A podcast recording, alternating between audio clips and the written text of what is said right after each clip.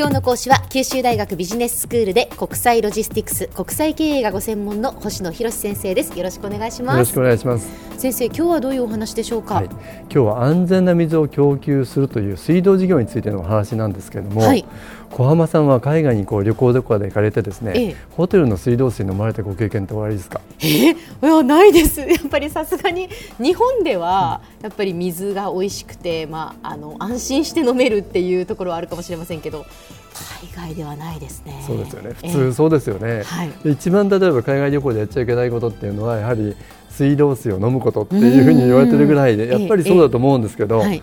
あのちょっとこうちょっと古い資料を見てて面白いなって思うのがあったんですけど、もう10年ちょっと前の平成16年の国土交通省の調査でですね世界に全土で水道水が飲める国として15カ国書かれてるんですね。世界全土で15カ国そうなんです。少ないですけど、はい、でその日本はもちろんその一つなんですけれども、他にまあ名前こう言っていくとですねアイスランド、フィンランド、スウェーデン、アイルランドと。ドイツ、オーストリアとこうヨーロッパが来て、ええ、まあ、スロベニア、クロアチアとあるんですけどアラブ首長国連邦モザンビーク、レソト、南アフリカオーストラリア、ニュージーランドとこの10カ国なんですね。あのアフリカもですよね。意外です。ちょっと意外なところありますよね、えー、まあ、ヨーロッパ特に北部ヨーロッパっていうとなんとなくああそうかなと思いますけど、うん、意外な国もありますけど、はい、いずれにせよこれって世界の8%にも満たないんですよね。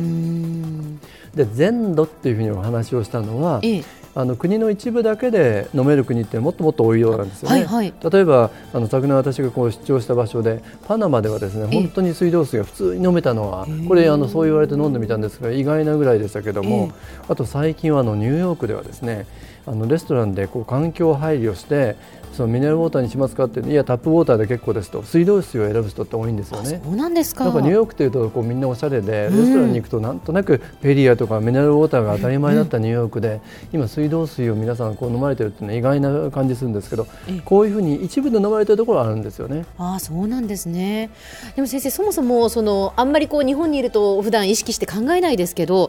世界でですねその飲めるところと飲めないところがあるっていうのは何が違うんですかね？そうですね。まず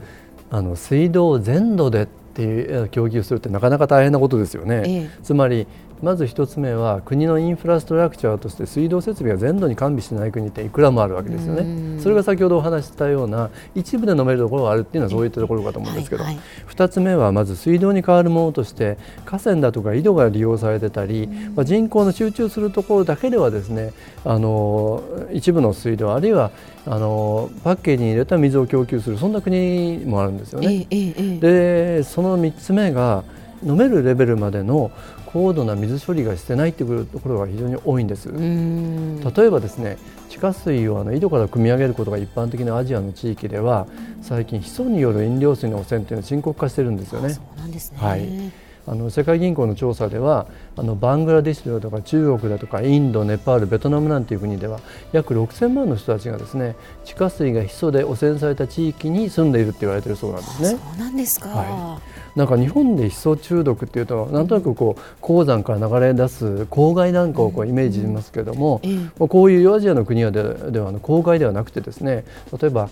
ヒマラヤ山系からメコン川を通じてこう流れてくる水の中にですねマグマの中に含まれたヒ素が運ばれた結果でっていうのはこう自然界にあるヒ素がですね、うん、飲料水だけではなくて土壌汚染にも農作物にもこう汚染しているってそんな形らしいんですよね。そうなんですね。もう本当そうなるとそのますます安全な水を供給する水道っていうのはね水道事業が必要になってくると思うんですけどただやっぱりそう簡単にはそのインフラっていうのはね整備されないでしょうね。そうなんです。その通りで、まあ、水道事業って言えば従来で言えばなんとなくこう国や自治体の役割と考えられてきましたけど、うん、今そのどこもですねあの財政難でなかなかこう施設を整備するとか新たな投資ってできないんですよね。うん、でそんなこう、まあ、水道事業の運営をするまずノウハウが欠如している、先ほどお話したようなインフラストラクチャーの整備の資金不足があって、うん、そこに民間企業がですねコンセッションとか BOT なんていうさまざまな形態で参入がされていてですね、ええ、最近はその世界の水道事業の民営化っていうのはどんどん民営化率高まってるんですよね。でコンセッションというのは例えば企業が上水道だとか施設などのですね公共施設の運営権を自治体国から受けてそれを運営することなんですね。はいはい、で BOT っていうのはビルド・オペレート・トランスファーつまり建設をして運営して移転するということですけど、うん、企業側が作ったそういう施設をある契約の期間運営してそれから最終的に行政にあの移転するっていうやり方なんですけど、まあ、こんなやり方をしながらですね世界の水ビジネスの需要って年間50兆円とも60兆円とも言われてて。2025年に100兆円産業になると言われてるんですよね。そうですか、本当に大きなビジネスなんですね。大きなビジネスです。ですから多国籍にですね活動する企業の存在って見られて、うん、中でもこうメジャープレーヤーとしてフランスの例えばベオリアウォーターあるいはスウェーゼンバイロメントっていうなんていう会社があるんですけど、ええ、こんな会社は1850年代1880年代からもうすでに水道事業をあの公共事業からこう請け負われてた会社があります。あるいはイギリスのテムズ・ウォーターという会社ですけどもともとこれはあの水道局だったんですけど、うん、これは民営化して、まあ、こんな企業がですね世界であのそういう水道事業をしていて、実はその先ほどお話したフランスのベオリア・ウォーターですけど愛媛県の松山でもですね2012年からそういう水道事業を請け負われてるんですよね。えー、日本でもですか？そうなんです、まさに先ほどお話したような財政難で自治体がそれができなかった。あるいはベオリアウォーターってその世界的にそれをしてますんで、えー、そのコスト競争力があるってことだったんですね。へでは先生今日のまとめをお願いします。はい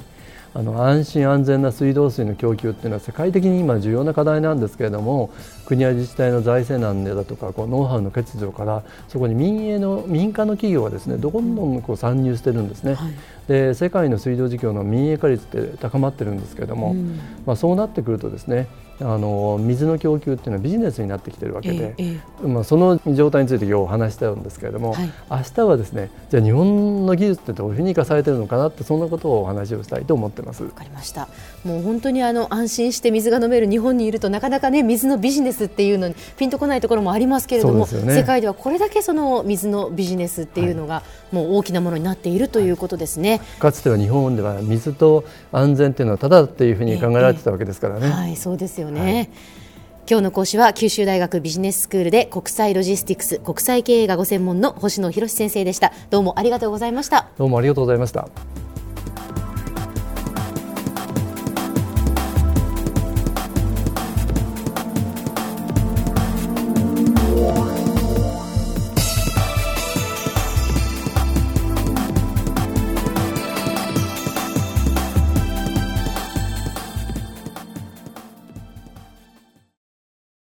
ゾクゾクグイグイメラメラつながる。ゾワゾワ。ハラハラ。メキメキ。つながる。ズキズキ。モワモワホカホカつながる。キリキリ。ザワザワキュンキュン。ガンガン。ワクワク。ウズウズドキドキ。ルンルン。バクバク。九州人のいろんな気持ちつなげます。九州から輝こう。キラキラつながる。 QTnet